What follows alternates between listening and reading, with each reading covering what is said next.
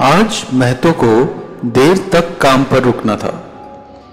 चौकीदार ने आज छुट्टी ले ली थी, क्योंकि उसके किसी रिश्तेदार के यहाँ शादी थी। महतो लोहे के बाट, जो सामान तोड़ने के काम आते थे, उनको बनाने के कारखाने में काम करता था। पर आज रात उसे बाट बनाने के साथ साथ चौकीदारी भी करनी थी। रात के 12 बज चुके थे और सब लोग 11 बजे तक घर के लिए निकल चुके थे। महतो के साथ दीनू भी रुका था कि रात में बारी बारी पहरा दे देंगे। दोनों ने सोचा कि एक एक करके कारखाने के आसपास थोड़ा चक्कर लगा लिया जाए। शायद थोड़ी सुस्ती दूर हो जाएगी। एक दिशा में दीनू और एक दिशा में महतो निकल पड़े। इलाका कारखानों का था तो रात में सुनसान हो जाया करता था। इसलिए चोरों का डर भी बना रहता था। सारे कारखाने एक बड़े से नाले के किनारे पर थे। आस पास काफ़ी बड़े बड़े पेड़ थे। पर उस नाले की वजह से इलाके में मनहूसियत सी फैली रहती थी। ये नाला काफ़ी बदनाम था। क्योंकि आए दिन यहाँ किसी न किसी की लाश पड़ी मिलती थी। कई कई बार तो इतनी कटी फटी कि पहचानना भी मुश्किल हो जाता था।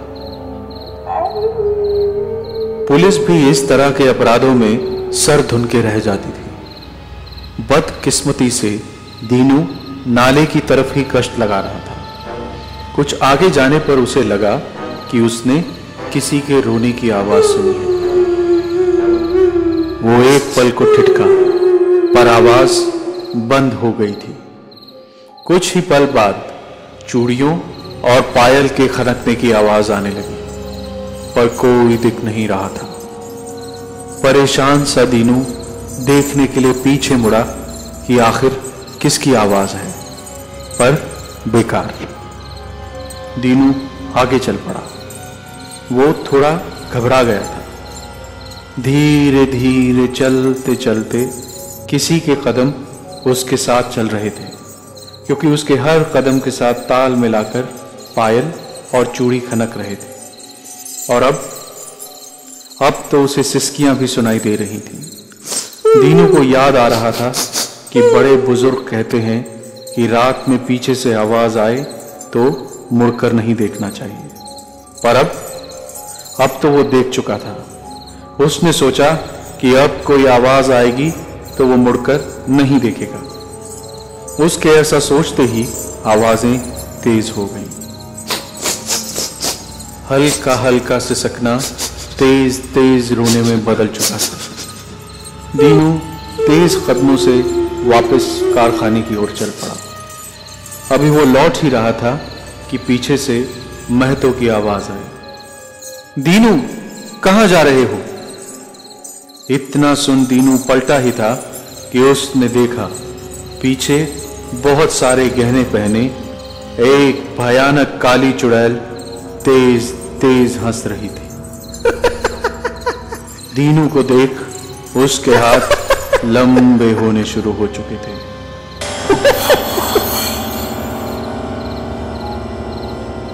दीनू सन्न सा बुद्ध बना वहीं खड़ा था। काली रात की चांदनी में वो एकदम मौत लग रही थी। उसने दीनू का गला दबाना शुरू किया और अपने दांत उसकी गर्दन में गड़ा दिए। दीनू के हलक से ठीक से चीख भी नहीं निकल पाई थी। फटी आँखों के साथ दीनू की लाश वहाँ नाले के किनारे पड़ी थी। उस चुड़ैल ने आराम से दीनू का दिल निकाल कर खाया और उसकी लाश को उठाकर नाले में फेंक दिया और इसके साथ ही वो चुड़ैल ठहाका लगाते हुए गायब हो गई। इधर मैं तो चल चल कर थक चुका था और वापस लौटने की सोच ही रहा था कि उसे किसी के हंसने की आवाज़ सुनाई दी। उसने ध्यान से देखा तो सामने दाई तरफ़ एक पत्थर पर खूबसूरत लाल साड़ी और गहने पहने एक खूबसूरत लड़की बैठी थी। चाँद की हल्की रोशनी में गहने पहने इतनी सुंदर लड़की को देख जैसे महतो को कोई खजाना मिल गया था। महतो चाह कर भी खुद को रोक नहीं पा रहा था और उसकी ओर खिंचा चला जा रहा था। इतनी सुंदर लड़की उसने शायद कभी नहीं देखी थी। वो लगभग हवा में तैरते हुए महतो के पास आई और बोली देखो, मैं यहाँ बिल्कुल अकेली हूँ। क्या तुम मुझसे शादी करोगे? मैं तुम्हें बहुत खुश रखूँगी। मैं तुम्हें कई दिनों से रोज इस कारखाने में आते जाते देखती हूँ। पर आज ही मुझे तुमसे बात करने का मौका मिला है। अगर तुम मुझसे शादी करोगे तो मैं तुम्हें हर तरह से माला माल कर दूँगी। पर मेरे साथ रहने की एक ही शर्त है कि तुम कभी किसी को नहीं बताओगे कि मैं तुम्हें कहाँ मिली। कोई पूछे तो कह देना कि इसके माँ बाप मर चुके हैं, देवी का प्रसाद है, इसलिए मैं अपने साथ ले आया। मैं तो दुल्हन के जोड़े में सजी इतनी सुंदर लड़की को देख सब भूल चुका था। उसने हाँ में सर हिलाया और उसके साथ चलने को राज़ी हुआ कि तभी वो बोली, अब तुम वापस कार खाने जाओ? मैं तुम्हें घर पर मिलूँगी। पागल सा हुआ मैं तो बोला, क्या तुम्हें मेरा घर मालूम है? हाँ हाँ मैंने कहा ना, मैं तुम्हें कई दिनों से देख रही हूँ और तुम्हें काफ़ी पसंद करती हूँ। जाओ, तुम घर जाओ, मैं तुम्हें वही मिलूँगी। तुम जाकर अपना काम खत्म करो और सुबह जब घर आओगे तो मुझे वहीं पाओगे। खुद को बड़ी मुश्किल से संभालते हुए मैं तो काम पर लौटा और बेसब्री से सुबह होने का इंतज़ार करने लगा। सुबह सब के आने पर महतो से दीनू के बारे में पूछा गया, पर वो क्या कहता? वो तो जैसे सब कुछ भूल चुका था। दरअसल उसे मिलने वाली लड़की वही चुड़ैल थी, जिसने दीनू को मारकर नाले में फेंक दिया था। जगह जगह दीनू को ढूंढा गया, पर वो कहीं नहीं मिला। इधर महतो भाग कर अपने घर लौटा। उसे विश्वास नहीं था कि वो लड़की उसे अपने घर में मिलेगी, क्योंकि महतो अकेला यहाँ रहता था। उसके माता पिता गाँव में रहा करते थे। और फिर घर की चाबी भी तो उसके पास ही थी। पर वो घर पहुँचा तो घर का दरवाज़ा अंदर से बंद था। उसके दरवाज़ा खटखटाने से पहले ही दरवाज़ा खुद ब खुद खुल गया। घर के अंदर आने पर उसने सुना तो पायल की आवाज़ आ रही थी, पर कोई दिख नहीं रहा था। एक पल बाद ही बाथरूम का दरवाज़ा खुला और अपने खूबसूरत रूप में अपने बाल सुलझाते हुए वो चुड़ैल बाहर निकली और धीरे धीरे कोई गीत गुनगुना रही थी। उसकी मीठी मीठी आवाज़ और सुंदरता से पागल हुआ मैं तो हैरान था कि ये यहाँ है तो फिर दरवाज़ा किसने खोला? पर उस लड़की को देख वो सब कुछ भूल चुका था। धीरे धीरे वो उसके साथ इतना मसरूफ हो गया कि उसे बस ये डर लगा रहता था कि कहीं वो उसे छोड़ कर ना चली जाए। उसके आसपास के लोग महतो से जब भी उस लड़की के बारे में पूछते तो मैं तो वही रटा हुआ सा जवाब दे देता कि ये देवी का प्रसाद है और इसका कोई नहीं है, इसलिए मैंने इससे शादी कर ली है। सब बहुत अच्छा चल रहा था। इतनी सुंदर बीवी होने से महतो की आस पास काफ़ी धाक हो गई थी। वो हर काम बहुत अच्छे से करती थी। उसके लिए हर तरह के पकवान बनाकर रखती थी और उसे हर तरह से खुश रखती थी। समय के साथ महतो को काम पर भी तरक्की मिलने लगी थी। उसकी तनख्वाह बढ़ा दी गई थी। अब वो कारखाने के मालिक के साथ काम करता था और आम मजदूरी से उसे हटा दिया गया था। पैसों का लेन देन और नए व्यापारी ग्राहकों से मिलने के लिए रोज उसे भेजा जाता था। सब कुछ अच्छा चल रहा था। पर कुछ दिन बाद कुछ अजीब चीज़ें होने लगी। महतो के घर के आसपास आधे खाए जानवर मिलने लगे। कभी कोई किसी बिल्ली का सर खा जाता तो कहीं और पालतू जानवरों के दिल निकाल लिए गए होते। दिन में कई बार वह लड़की एकदम ठंडी पड़ जाया करती थी, और लगता जैसे उसमें जान ही ना हो। खाने में वो हर समय मांस खाना पसंद करती थी, और सब्ज़ी वगैरह खाने से उसकी तबीयत खराब हो जाती, और वो उल्टी करती रहती थी। कई बार तो मैं तो किसी चीज़ का नाम लेता और वो चीज़ ऐसे हाजिर हो जाती कि जैसे पहले से किसी ने खरीद कर रखी हो। जैसे जैसे समय बढ़ रहा था, हैरान कर देने वाले वाक़े बढ़ते जा रहे थे। कुछ समय बाद महतो के माँ बाप दोनों बुरी तरह बीमार पड़े। मैं तो उन्हें देखने जा ही रहा था कि उस लड़की ने उसे बताया कि वो गर्भवती है। मैं तो सुनकर खुश था पर अब भी वो अपने माता पिता से मिलने जाना चाहता था। उसने ज़ोर दिया कि इस समय उसे अपने माँ बाप के पास होना चाहिए और वो जल्दी ही उनसे मिलकर वापस आ जाएगा। इस पर उसकी बीवी काफ़ी नाराज़ हुई और बोली, जिन्होंने मरना हो, उन्हें देखने जाने का क्या मतलब? तुम्हारे जाने से वो बच तो नहीं जाएँगे? इस पर महतो को काफ़ी गुस्सा आ गया। उसने ना चाहते हुए भी उस पर हाथ उठा दिया और अपना सामान लेकर गाँव की ओर निकल पड़ा। वहाँ पहुँचते ही उसे मालूम हुआ कि उसके माता पिता उसे याद करते हुए अपने प्राण छोड़ चुके हैं। वो अपने रिश्तेदारों के साथ घर में बैठा, उनका मातम कर ही रहा था कि उसने देखा उसकी बीवी वहाँ भी पहुँच चुकी थी। एक पल तो उसे अच्छा लगा कि शायद उसे अपनी गलती का एहसास हुआ हो। पर दूसरे पल वो हैरान था कि वो यहाँ कैसे आई उसने तो उसे अपना पता भी नहीं बताया था। पर मौके की नजाकत को देखते हुए बात ज़्यादा ना बढ़े, इसलिए वो चुप ही रहा। महतो के माँ बाप के संस्कार के लिए अगला दिन तय हुआ। रात भर उन दोनों के शरीर बर्फ़ पर लेटाकर वहीं रखे गए। महतो अपने माँ बाप के पास बैठा आँसू बहा ही रहा था कि उसकी बीवी ने जिद करके सारे रिश्तेदारों और महतो को वहाँ से जाकर आराम करने को कहा और खुद उनके पास बैठ गई। वहाँ से सब जा चुके थे। उस कमरे में बस महतो की बीवी और बर्फ़ पर रखी दो लाशें ही थीं। रात काफ़ी हो चुकी थी।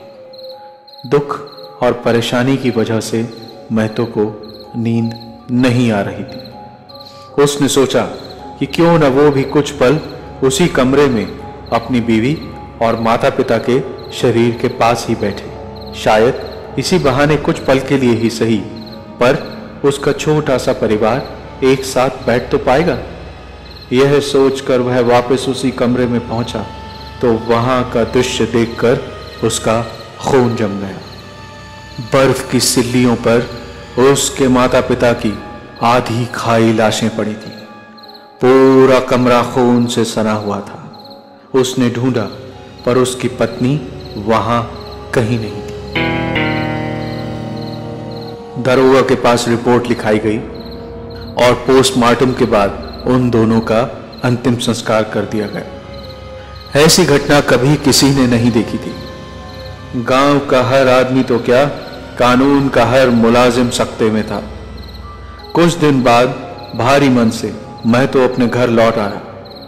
उसे लग रहा था कि उसमें उसकी बीवी का ही हाथ है, पर उसके पास कोई सबूत नहीं था।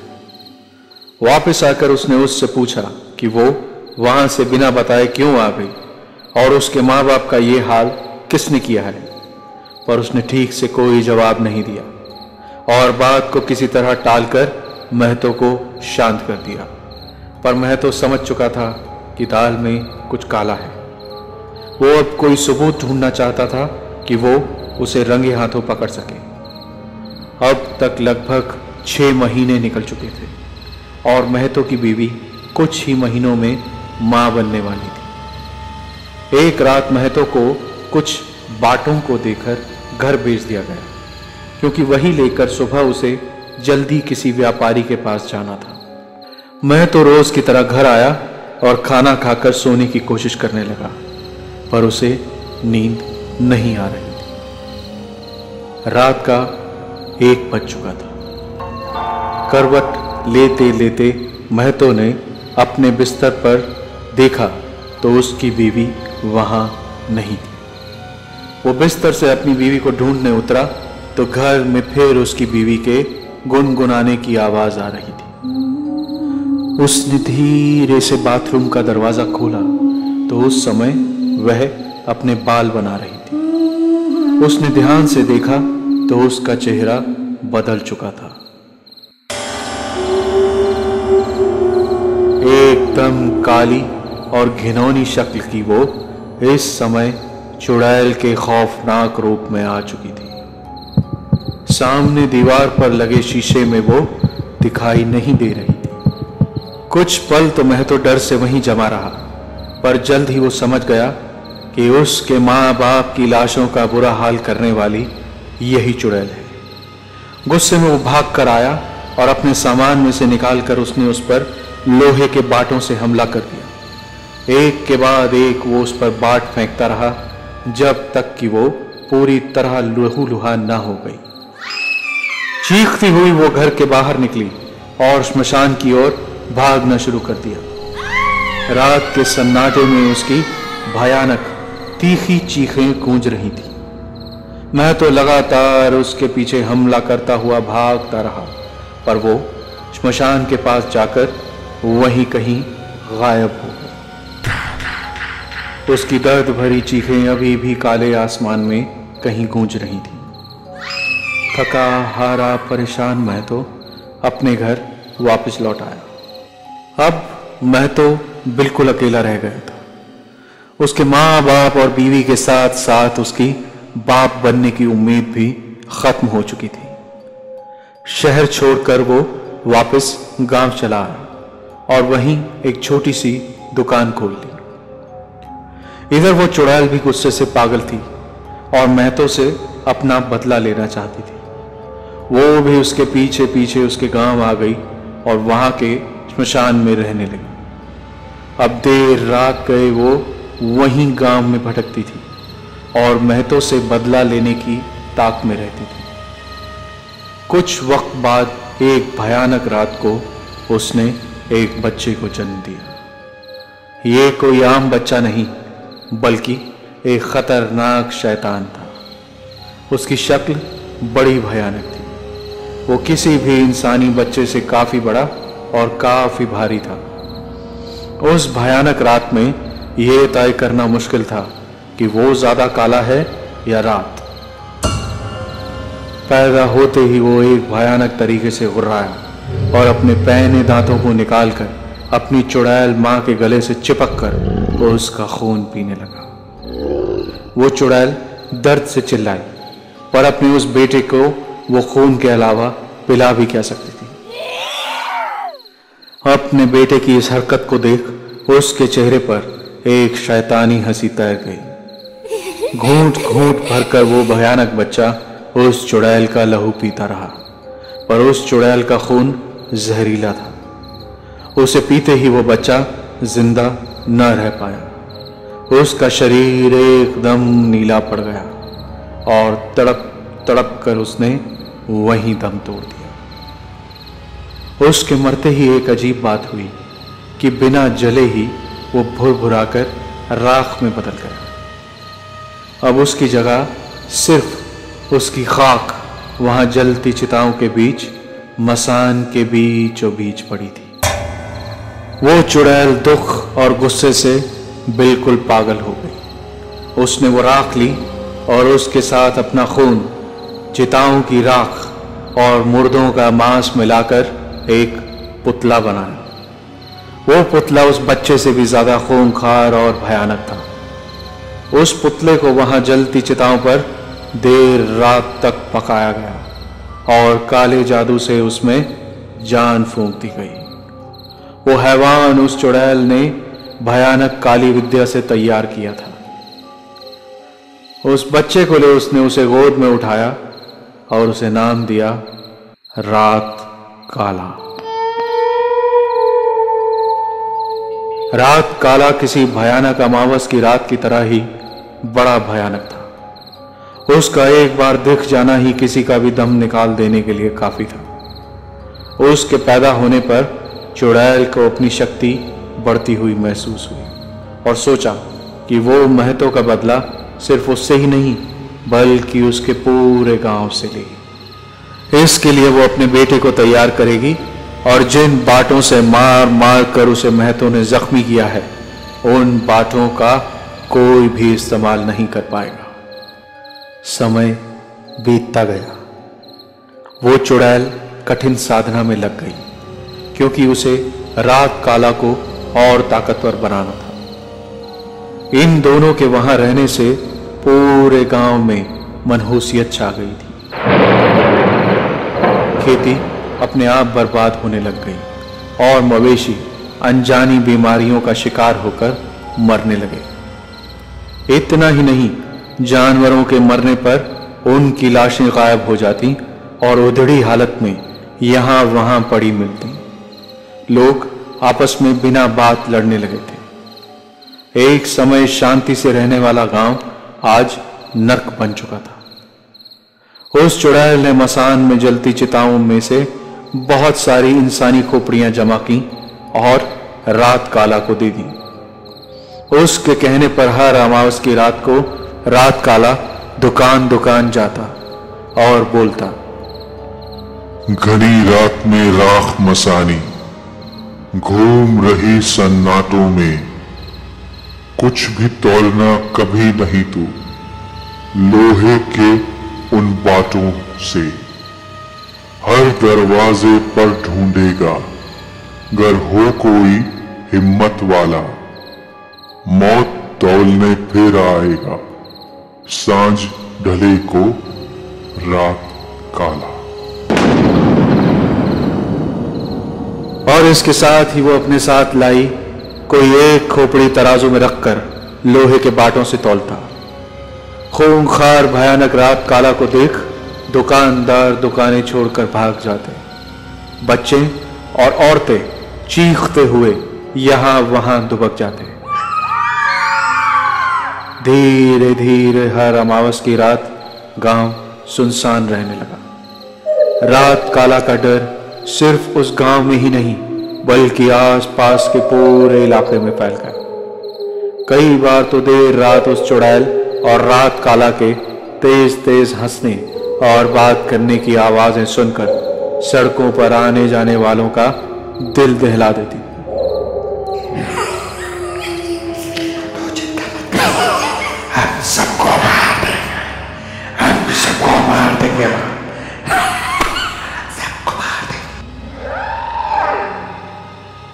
चुड़ैल और रात काला के डर से लोग अपने घरों से दिन में भी नहीं निकलते थे। यहाँ तक कि सामान तोलने के लिए लोगों ने बाटों की जगह और चीज़ों का इस्तेमाल करना शुरू कर दिया था।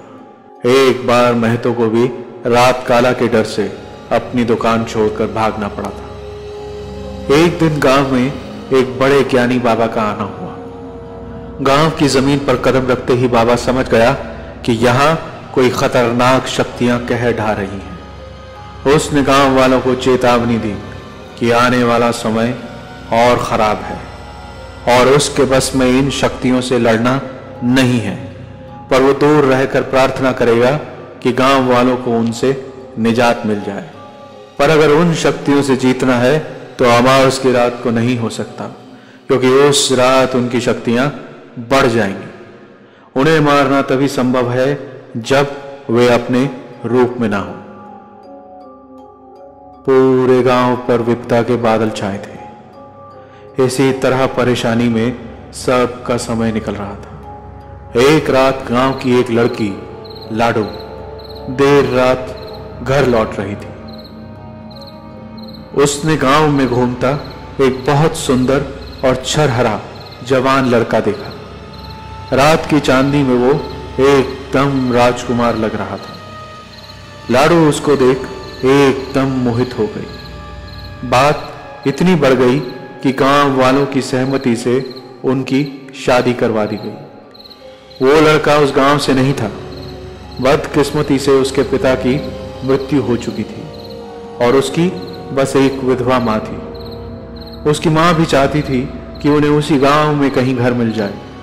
तो लड़का यहीं रहकर कुछ काम कर लेगा और लड़की का ससुराल उसके मायके के पास होने से वो आसानी से अपने घर वालों से भी मिल सकेगी। हैरानी की बात थी कि बेटा शादी के लायक होने के बावजूद उसकी माँ बिल्कुल बूढ़ी नहीं लगती थी, बल्कि काफ़ी सुंदर थी। खैर, गाँव वालों की मर्ज़ी से लाड़ू की शादी हो गई और वो सुख से उसी गाँव में रहने लगे। कुछ समय बाद उस लड़के को दूर एक शहर में एक नौकरी मिल गई। उसने लाड़ो के घर वालों से इजाज़त मांगकर कुछ समय काम जम जाने के बाद लाडो को गाँव से शहर ले जाने की बात कही और अपनी माँ और लाडो से विदा लेकर अकेला शहर चला आया। उधर गाँव में महतो भी अकेला ज़िंदगी जी रहा था। गाँव में सबको उसने ये बताया था कि उसकी बीवी भगवान को प्यारी हो चुकी इसलिए गाँव के कुछ लोग भी उससे हमदर्दी रखते थे। और क्योंकि उसकी उम्र ज़्यादा नहीं थी तो सब चाहते थे कि महतो का ब्याह हो जाए। ऊपर वाले के खेल भी कभी कभी अजीब रंग दिखाते हैं। लाडो भी चाहती थी कि उसकी सास को जीने का एक और मौका मिले। और क्योंकि महतो गाँव का शरीफ आदमी था तो दोनों का घर बस जाए तो इससे अच्छी बात नहीं होगी। बात चलाई गई। और महतो और लाडो की सास की शादी करवा दी गई। शहर में काम होने के कारण उसका बेटा शादी में नहीं पहुँच पाया था, पर वो अपनी माँ के लिए काफ़ी खुश था। अब मैं तो अपनी नई बीवी को लेकर घर आ गया था और एक जीवन साथी मिल जाने से दोनों काफ़ी खुश थे। पर जैसा मैंने कहा कि ऊपर वाले के खेल कभी कभी अजीब रंग दिखाते हैं। एक चांदनी रात महतो और उसकी बीवी अपने घर में चैन से सो रहे थे, पर तभी मौसम काफ़ी खराब हो गया और अचानक तूफ़ान आना शुरू हो गया। आस पास जानवरों के रोने की भयानक आवाज़ें आने लगी। देर रात बिजली कड़कने से महतो की नींद खुली तो उसकी बीवी बिस्तर पर नहीं थी। खौफनाक तूफ़ान में फिर से किसी के गुनगुनाने की आवाज़ आ रही थी। रात के अंधेरे में खुद को संभालता हुआ मैं तो साथ वाले कमरे में देखने के लिए गया। कि आखिर उसकी बीवी कहाँ है? और इतनी रात गए तूफ़ान में आखिर कौन गा रहा है?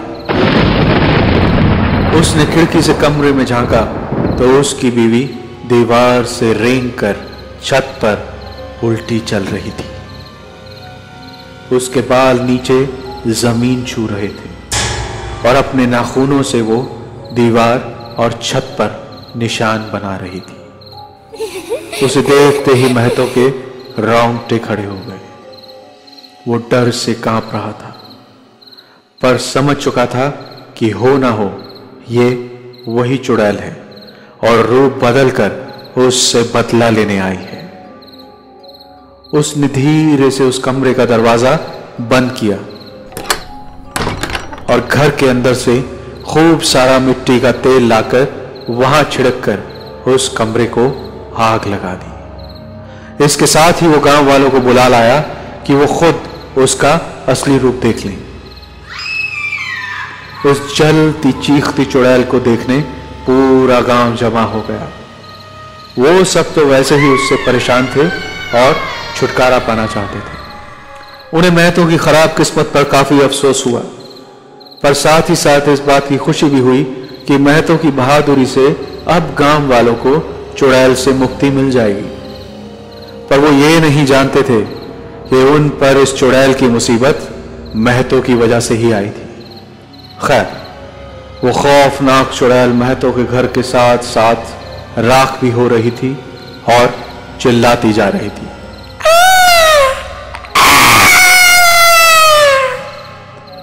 धोखे से मुझे जला है डाला। अब आएगा रात काला होगा नहीं अब यहाँ उजाला। अब आएगा रात काला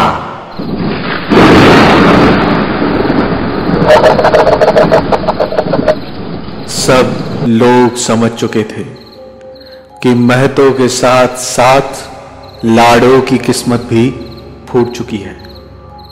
और लाडो का पति और कोई नहीं, खुद रात काला है। सब लोग डर से काँप रहे थे कि अब ना जाने क्या होगा। इसी चुड़ैल ने उनका जीना हराम कर रखा था। जाने रात काला क्या करेगा? तूफ़ान और तेज हो गया था।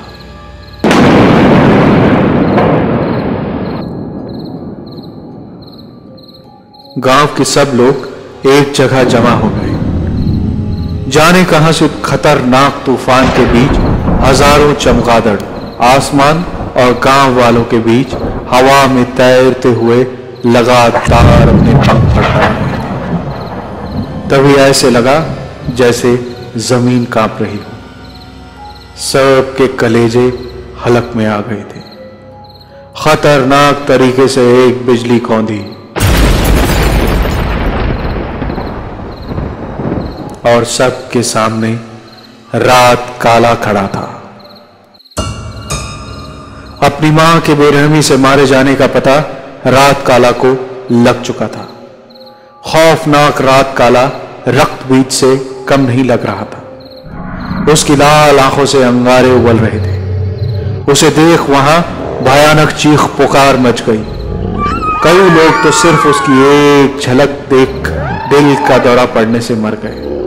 और बाकी को ढूंढ ढूंढ कर उसने एक एक करके मार डाला। लोग डर और दर्द से चीखते रहे और रात काला उन्हें ढूंढ ढूंढ कर अपना कहर बरपाता रहा। उस रात रात काला ने पूरे गाँव को शमशान बना दिया था।